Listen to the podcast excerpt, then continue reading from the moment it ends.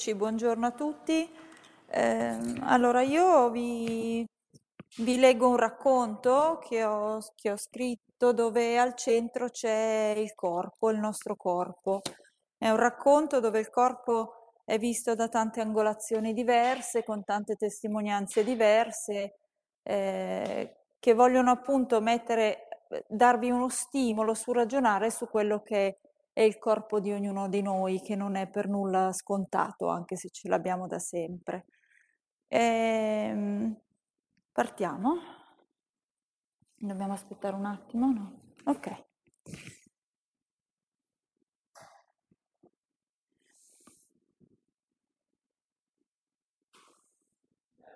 Non va?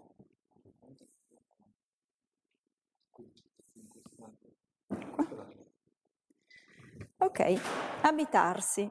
C'era una volta una terra perfetta, dove tutti gli esseri viventi vivevano in pace e serenità in eterno. Questo era un mondo dove le minacce di malattie, dolori, disastri, decadimento, paura, rabbia o sessualità non esistevano. Il clima era ideale, con cieli sempre sereni. I fiori non appassivano mai o morivano mai, ma rimanevano all'apice della perfezione in eterno. Questa terra era chiamata paradiso. Questa è la favola cristiana, dove tutto è perfetto e casto in nome di una dimensione spirituale che nega il corpo e i suoi piaceri. Nella gran parte delle religioni, infatti, il corpo è negato e il corpo fisico, quello biologico, è ritenuto un qualcosa da oltrepassare in favore dell'anima. Ma vi riporto una riflessione che parte da Umberto Galimberti, filosofo che penso molto conosciuto, e lui ci dice: ma il cristianesimo non è forse corpo? Cristo si è fatto carne, corpo, ed è diventato figlio dell'uomo perché solo così avrebbe potuto redimere l'uomo. E il cristiano si salva grazie al corpo e al sangue di Cristo. C'era una terra perfetta, dove tutte le entità semiviventi, oggetti e dati, vivono in pace e serenità in eterno. Questo è un mondo dove le minacce di malattie, dolori, disastri, decadimento, paure, rabbia o sessualità possono essere o completamente evitate oppure vissute a distanza di sicurezza. Qui puoi essere o avere tutto ciò che hai sempre sognato. Questo mondo è costruito interamente secondo i tuoi desideri più nascosti. Questa terra è chiamata realtà virtuale. Questa è la favola virtuale, che si svolge negli universi digitali, dove la programmazione sembra sostituirsi alla creazione divina.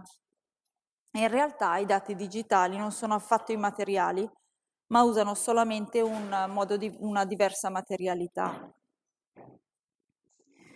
Il primo collegamento che possiamo fare tra realtà digitale e spiritualità è l'idea di una sospensione temporale ottenuta grazie a una possibile immortalità.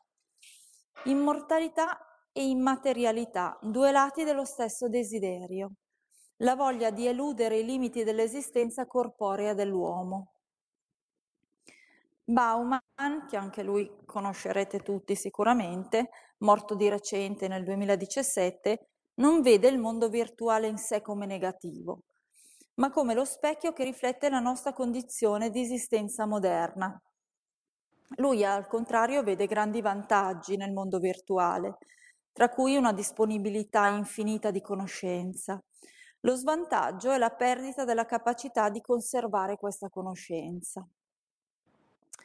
Ci dice sempre Bauman: un mondo virtuale non responsabile del disagio dei nostri tempi, ma solo lo specchio di quella che lui ha definito modernità o società liquida. Società liquida dove l'esperienza individuale e le relazioni sociali si decompongono e ricompongono rapidamente, in modo vacillante, incerto, fluido, dove i confini e i riferimenti sociali si perdono e i poteri si allontanano dal controllo delle persone. Una comunità dove, lui ci dice, il cambiamento è l'unica cosa certa, dove l'incertezza è l'unica certezza. Mette in crisi proprio il concetto di comunità, oggi fragile senza punti di riferimento. facendo emergere un individualismo sfrenato, dove le uniche soluzioni per l'individuo sono da un lato l'apparire a tutti i costi, l'apparire come valore, e dall'altra cosa è il consumismo. Però lui ci spiega questo consumismo non che mira al possesso degli oggetti come desiderio, in cui appagarsi appunto, ma li rende subito obsoleti e il singolo passa da un consumo all'altro in una sorta di bulimia senza scopo. Legami e relazioni liquefatte, disgregate, che producono un individuo affetto di solitudine ed egocentrico che vive in un tempo liquido. Questo è il suo pessimismo che lo caratterizza anche un po'. Un disagio forte e la fuga rassicurante nell'online. Un mondo online, una diversa realtà, una realtà virtuale che mette in discussione le certezze su cui realmente su ciò che realmente esiste in quanto sperimentabile attraverso i nostri sensi. Quei sensi che ci permettono di toccare, di vedere, di ascoltare, di sentire, di gustare. Ma Basaglia, che è uno psichiatra e fondatore della concezione moderna di salute mentale, ci dice però che non si può parlare dell'uomo senza essere rimandati alla sua corporeità. Il nostro ingresso nel mondo si attua infatti nel momento dell'apparire del nostro corpo. Ogni espressione, ogni atteggiamento con cui l'uomo si dà e coglie il mondo è corpo. E ancora il corpo è l'identità della nostra nascita e della nostra morte. Un corpo che, come lui ci racconta, fin dalla nascita sperimenta per comunicare con gli altri, un dialogo fondamentale che instaura in primis con la madre, ma con cui poi costruisce proprio la sua identità. Siamo educati e cresciuti attraverso azioni fatte sul corpo, attraverso il modo con cui si sono presi cura di noi. Sono entrati in contatto con la nostra pelle, accarezzandola, toccandola, sentendola. In una società complessa come quella di oggi, che porta a domandarsi se ciò che vediamo sia realmente reale, dove è sfalsata la percezione stessa della realtà, emerge una corporeità che non si riconosce in una sola immagine di corpo che trova pochi punti di riferimento nella costruzione di un'identità personale. Ci troviamo di fronte, infatti, alla perdita di quel corpo reale che pensavamo di conoscere, che si è trasformato in un mezzo che può attraversare lo spazio e il tempo in un secondo, alla ricerca dell'eternità. Le immagini del corpo sono tante, create ad hoc come quelle delle persone. Si mescolano forme, culture, abitudini che prendiamo in prestito da luoghi lontani, forse delle volte senza neppure conoscerle. Come dicevamo prima, lo si fa virtualmente, lo si fa anche nella realtà, intervenendo sulla propria esteriorità, sull'immagine di sé, perdendo il significato naturale del corpo, il trascorrere dei giorni e la trasformazione del nostro corpo attraverso il tempo. Ecco apparire corpi plastificati, che sanciscono la fine di ogni sorta di ogni storia che la vita incide sulla nostra pelle. Sembra nascere un corpo, forse banalizzato, anonimo, senza età, né storia né memoria. In realtà la chirurgia plastica di cui stiamo parlando ha una lunga e antichissima storia, non è frutto della tecnica di oggi. Qui vi ho riportato un antico testo indiano dei Veda che riporta proprio come, in questo caso ad esempio per ricostruire parti mutilate, di solito per pene corporali che si facevano, si è iniziato a intervenire sul corpo. Questa è una ricostruzione di un naso. È all'inizio dell'Ottocento però che grazie all'anestesia la chirurgia è diventata una tecnica medica. Prima veniva fatta dai barbieri principalmente. Verso il Novecento, soprattutto negli Stati Uniti, è stata utilizzata proprio per eliminare inizialmente i caratteri fisici delle varie razze, quindi gli ebrei modificavano il loro naso, gli asiatici gli occhi, si depigmentava la pelle. Oggi, come sappiamo, è di uso molto frequente, molto, sia a livello ricostruttivo che a livello migliorativo. Se ne parla molto, in modo molto critico delle volte, se ne parla come qualcosa da psicoanalizzare, e delle volte invece senza costruirci nulla dietro. Un naso brutto, ad esempio, è solamente un naso brutto, quindi ha il doppio riscontro. Ciò che emerge è un corpo costruito, modificato, a volte sembra un corpo rifiutato, amato e odiato, esibito e riprodotto. Un corpo oggetto al pari di tanti altri che possiamo ritoccare o rendere invisibili con un clic a nostro piacimento. L'idea è proprio quella di far passare per liberazione del corpo quello che ne diventa a volte una schiavitù. Il corpo sembra essere uno strumento del sé, da manipolare senza norme e senza vincoli, in una dimensione simile più all'apparire piuttosto che all'essere. Un corpo che non accoglie il tempo, ma che cerca di fermarlo. Un corpo che in ogni istante ha la possibilità di essere in qualsiasi luogo, a prescindere dal tempo reale che occorrerebbe invece per raggiungerlo. Un corpo non radicato dentro una storia autentica, che nega i processi, i luoghi, la società e le abitudini che lo hanno determinato e costruito, che non sembrano più essere il riflesso della nostra storia. Il corpo che non accoglie la vecchiaia, la saggezza dell'esperienza, la memoria, la conoscenza costruita attraverso la vita che non si racconta più e non si esprime.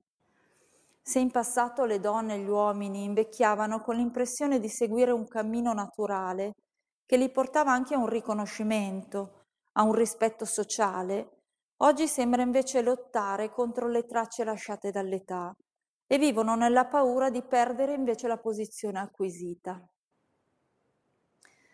Ma se da una parte sembra esserci un appiattimento, una perdita del contatto con la realtà, dall'altra questa ricerca di relazioni fittizie, di un'immagine di sé ricostruita, sembra invece voler affermare la propria identità, cercare un qualcosa di diverso dall'altro, un tentativo di essere unici. Questa unicità passa anche dal corpo, attraverso un disegno sulla pelle, un tatuaggio che assume una forza simbolica, come abbiamo sentito prima. Un tatuaggio sul corpo che torna al bisogno di raccontarsi, di incidere sulla pelle quello che non va dimenticato,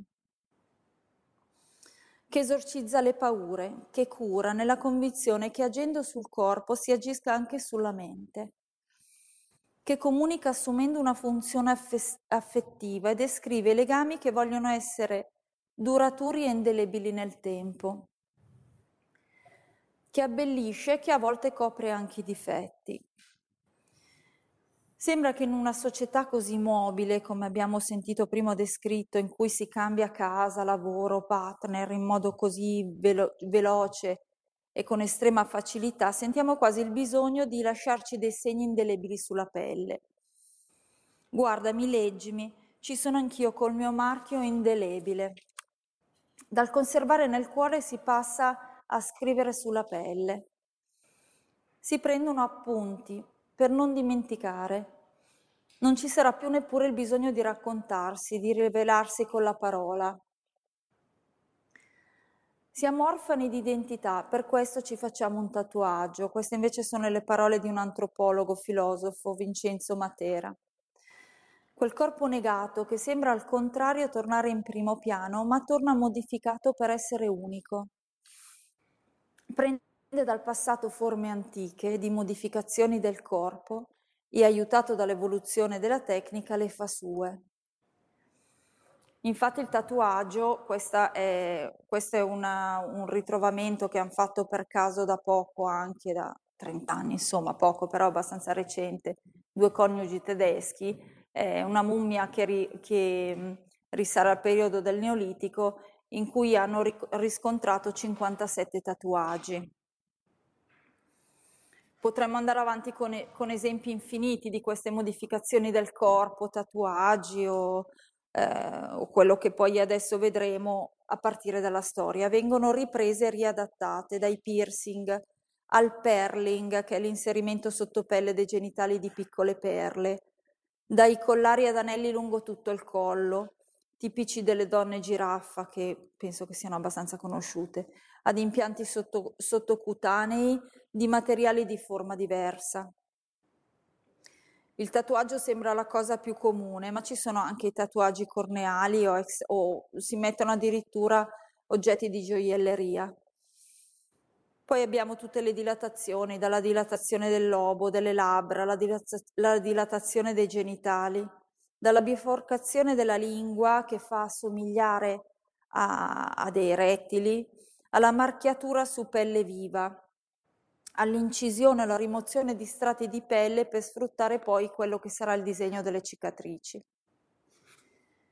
Dall'impianto di protesi di ogni genere alle mutilazioni delle parti del corpo, dai lifting ai botulini, alle iniezioni di acido ialuronico, a svariate sostanze per la rimodellazione, alla limatura dei denti per somigliare a animali particolari, a corsetti molto stretti, anche questi sono casi conosciuti, che questi vogliono assomigliare a Barbie e Ken, dallo sbiancamento della pelle per assumere una carnagione più chiara, allo sbiancamento anale e vaginale.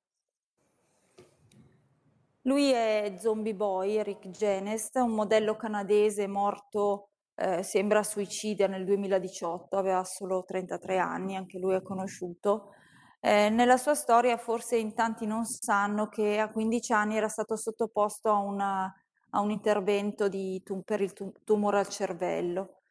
Dall'anno successivo inizia a farsi questi tatuaggi fino a raggiungere il 90% del suo corpo ricoperto da tatuaggi, l'ha portato anche nel Guinness dei primati. Lui invece è un cantante, un frontman, personaggio televisivo che si è sottoposto a circa 300 operazioni.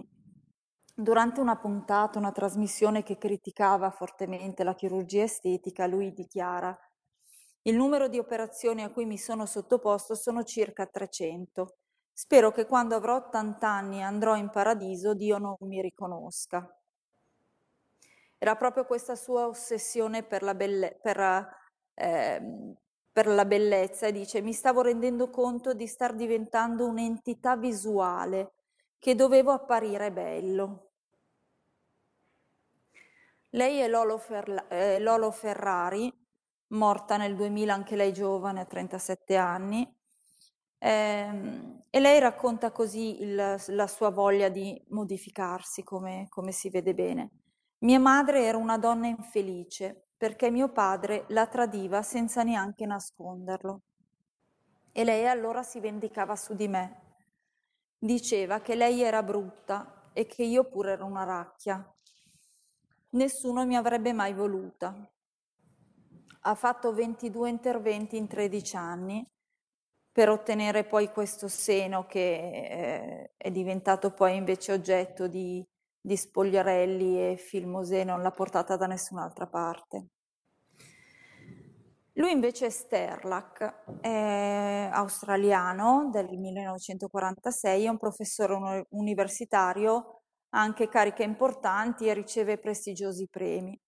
È conosciuto per le sue esibizioni di body art, in cui unisce al suo corpo componenti elettronici robotizzati, basandosi sul principio che il corpo umano sia obsoleto.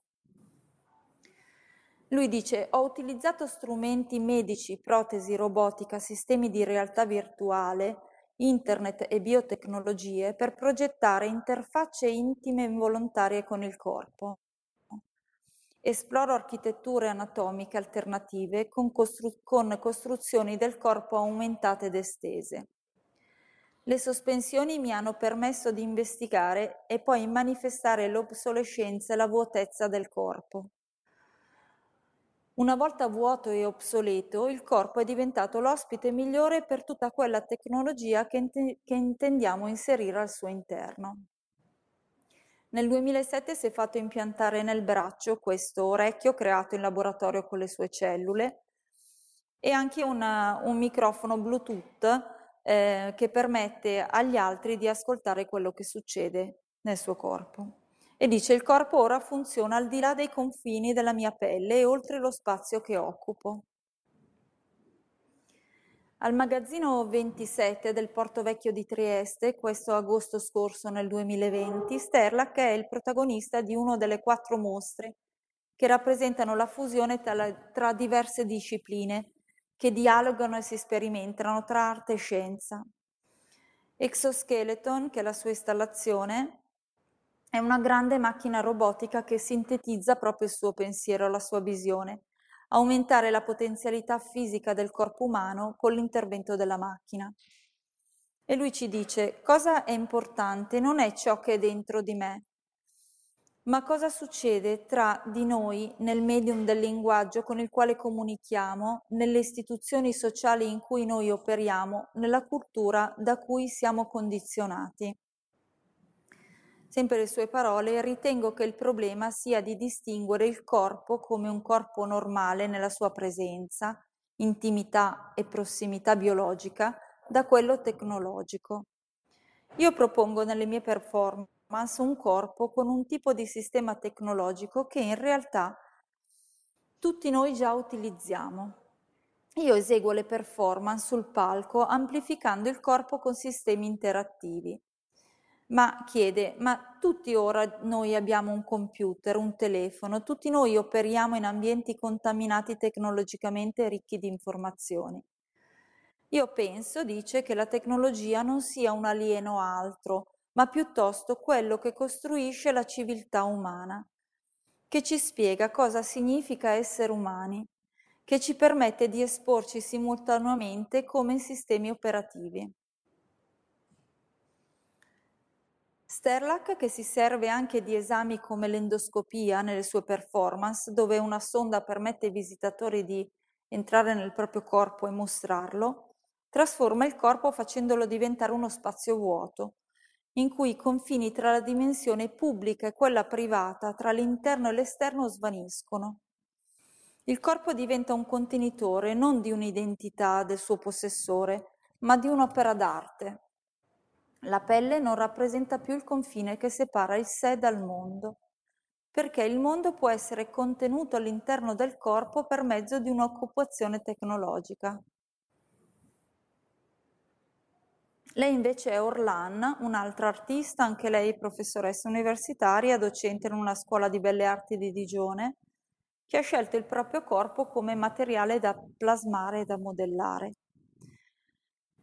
Tende a ricreare se stessa per avvicinarsi all'idea che ha di sé, con quella sorta di fantasia di autocreazione che va a sostituirsi all'idea di quello che invece dovrebbe essere la creazione della natura. Si sottopone a una serie di operazioni chirurgiche documentate in video, utilizzando un tavolo operatorio come atelier delle sue performance, modificando il suo aspetto con l'aggiunta di protesi facciali, poi lo vedremo meglio, e testimonia tutto in video e conserva i suoi resti organici che vengono prodotti da queste operazioni in contenitori che lei chiama reliquari, che poi sono anche collezionati in collezioni private o pubbliche, anche in vari musei. La sua non è body art, e questo ce lo dice proprio lei con questo manifesto. Lei dice che la sua è più lontana dalla body art e l'ha chiamata carnal art, e si distingue per una scelta di non agire direttamente sul proprio corpo, ma divenendo spettatrice dei cambiamenti del proprio corpo realizzati da altri, da chirurgi estetici in questo caso. Leggiamo proprio nel suo manifesto che, a differenza della body art, non concepisce il dolore come redentore o fonte di purificazione. Non è interessata al risultato, ma al processo di intervento chirurgico, allo spettacolo che il proprio corpo ha modificato nel diventare un luogo di dibattito pubblico.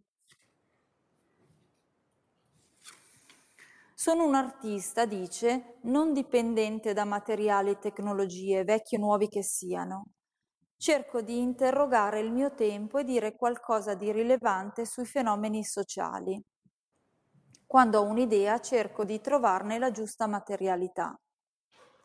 Ho scritto questo manifesto prima di accostarmi e mettere in discussione il fenomeno della società della chirurgia estetica, perché non sono contraria alla chirurgia estetica, come è ben chiaro, ma sono contro la standardizzazione, i modelli e gli stereotipi.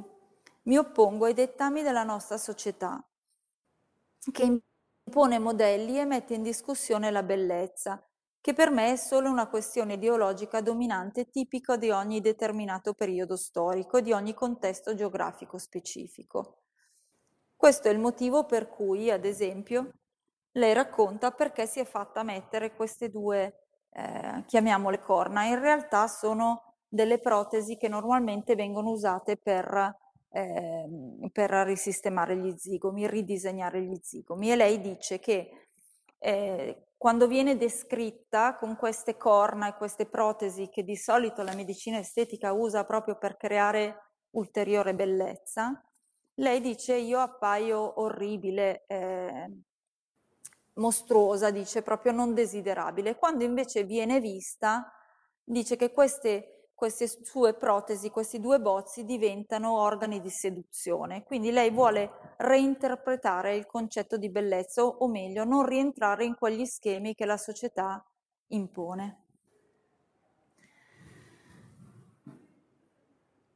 Al di là di questi casi estremi che vi ho riportato, le modificazioni corporee sono oramai all'ordine del giorno, no? Dalla cosa più piccola e banale, da quello che rientra nel concetto di cura a quello che invece poi rientra magari in quello che sono esagerazioni. Ma quello che dobbiamo chiederci è se questa è una ricerca estrema di una bellezza imposta o magari una ricerca di una propria identità.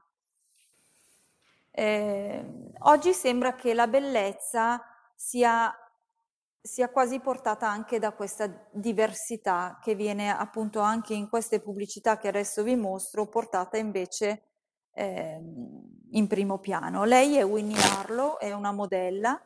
Nella sua storia lei racconta che fin da piccola, da quando aveva mi sembra pochi 4 anni, ha iniziato a macchiarsi la pelle con questo problema che si chiama vitiligine, e lei è stata molto derisa in realtà, la chiamavano mucca, non rientrava in quelli, scusate, torno indietro, come torno indietro? In quelli che appunto erano i canoni della bellezza più consueti. Anche professionalmente non riusciva a creare una sua storia perché era troppo diversa.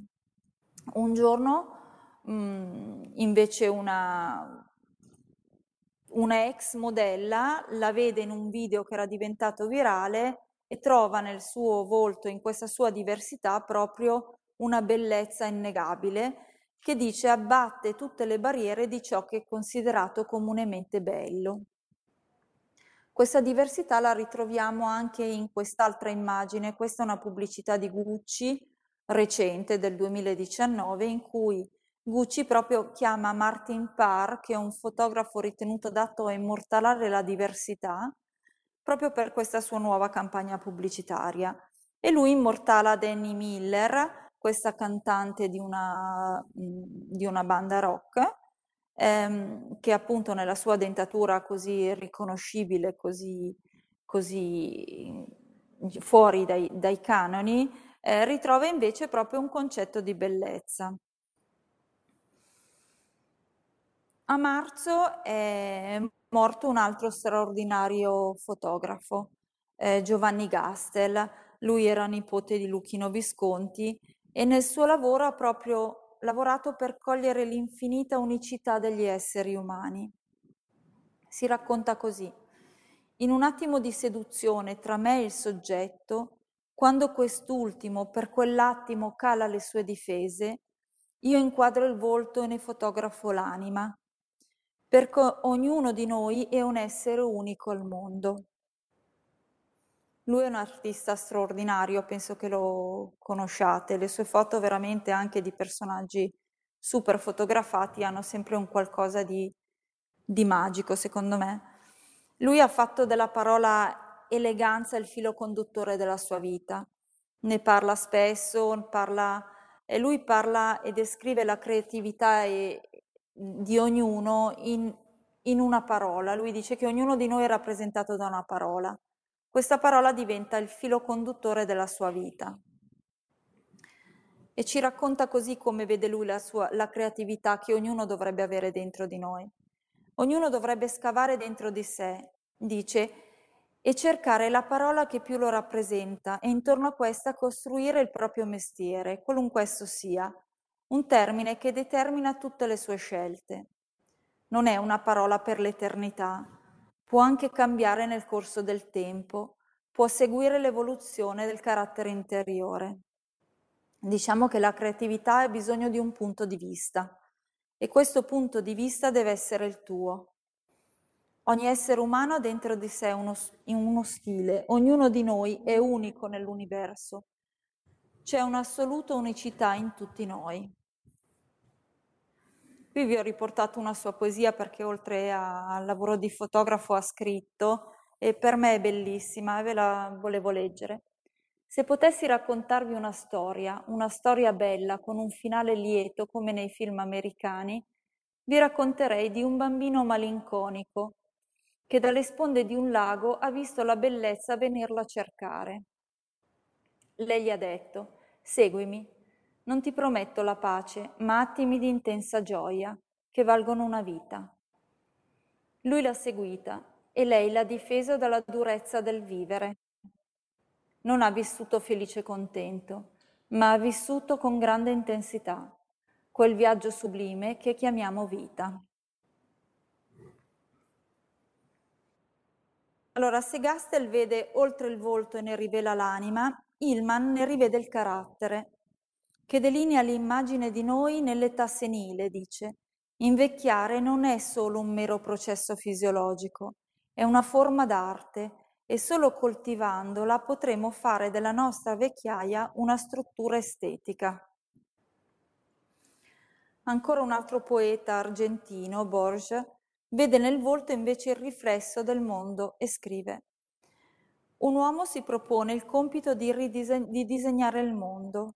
Trascorrendo gli anni popola uno spazio con immagini di province, di regni, di montagne, di baie, di navi, di isole, di pesci, di dimore, di strumenti, di astri, di cavalli e di persone. Poco prima di morire scopre che quel paziente labirinto di linee traccia l'immagine del suo volto. Ecco, noi aspiriamo a ridisegnare il mondo e forse dovremmo pensare che il corpo di ognuno di noi che ci ha accolti per essere contenuti nel mondo, è il primo spazio che sperimentiamo, che utilizziamo, che rimodelliamo, abbiamo visto che abbelliamo, che modifichiamo, che ricostruiamo, proprio forse nel tentativo di trovare il posto giusto nel mondo.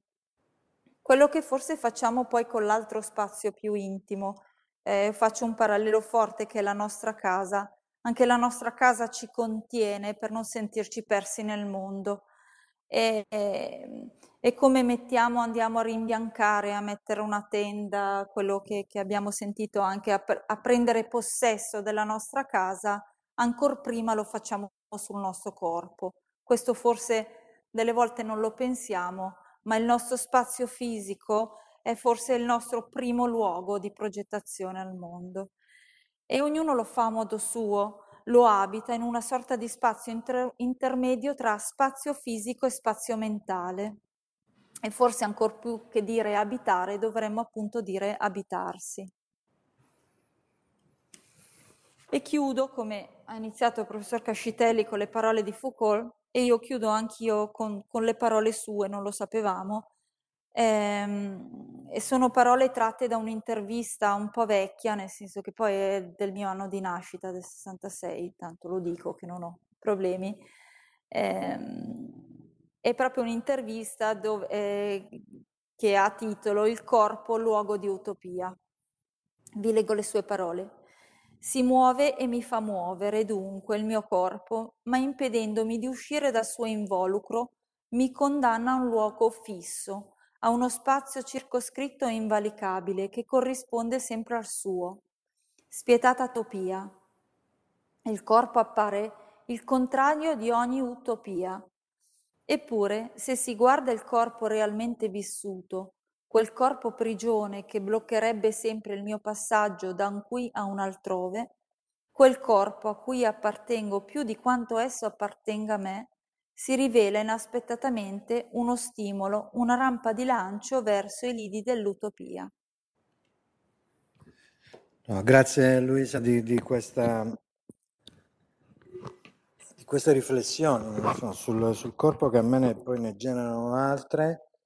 E, diciamo, a partire da Foucault, se vi ricordate anche l'altra volta, il ragionamento che fa lui dell'eterotopia quale utopia realizzata sembra proprio trasferirsi in questa logica che muove il corpo, no?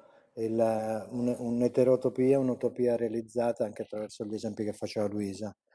Poi la mia riflessione, che penso che non avrà una grande risposta, ma che vi invito a fare, è di come in analogia il corpo e la casa rappresentano, diciamo, questi due elementi da indagare, no? E insieme con la città che abbiamo detto, dove il corpo è al limite del sé, in quella, diciamo, commistione di pubblico e di privato, dove è quasi il corpo l'unica garanzia che abbiamo tra queste due sfere, dove il privato è sempre di più invaso, come dire, da quel fenomeno che abbiamo letto come la pubblicità del privato, no? E la casa, che è quel terminale del sé, che rappresenta in qualche modo quel terminale del sé, che ha sempre più a che fare con la logica della prestazione, così come anche il corpo, no? Allora, la riflessione che mi scaturisce è come mai,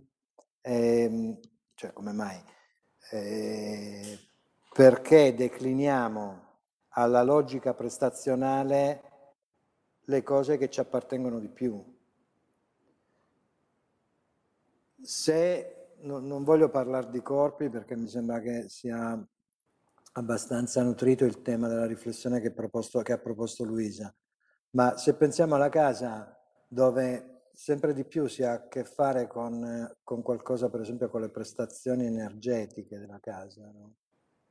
Con la domotica della casa, cioè quasi mai sembra che la riflessione si soffermi o sulla regolamentazione delle superfici di una casa, quasi mai ci si sofferma invece sull'aspetto che quella casa, nella logica di abitarsi, dovrebbe contenere, dovrebbe essere il secondo, se non altro, dopo la pelle, contenitore del proprio corpo. Allo stesso modo questa logica prestazionale mi sembra si rivolga al tema urbano, dove sempre più la prestazione soverchia quella città della memoria, quella città dell'incontro, che secondo Eugè subiscono forse la mortificazione della città della finzione. Con la radio si può scrivere, leggere o cucinare, non c'è da stare immobili seduti a guardare, forse è proprio quello che me la fa preferire.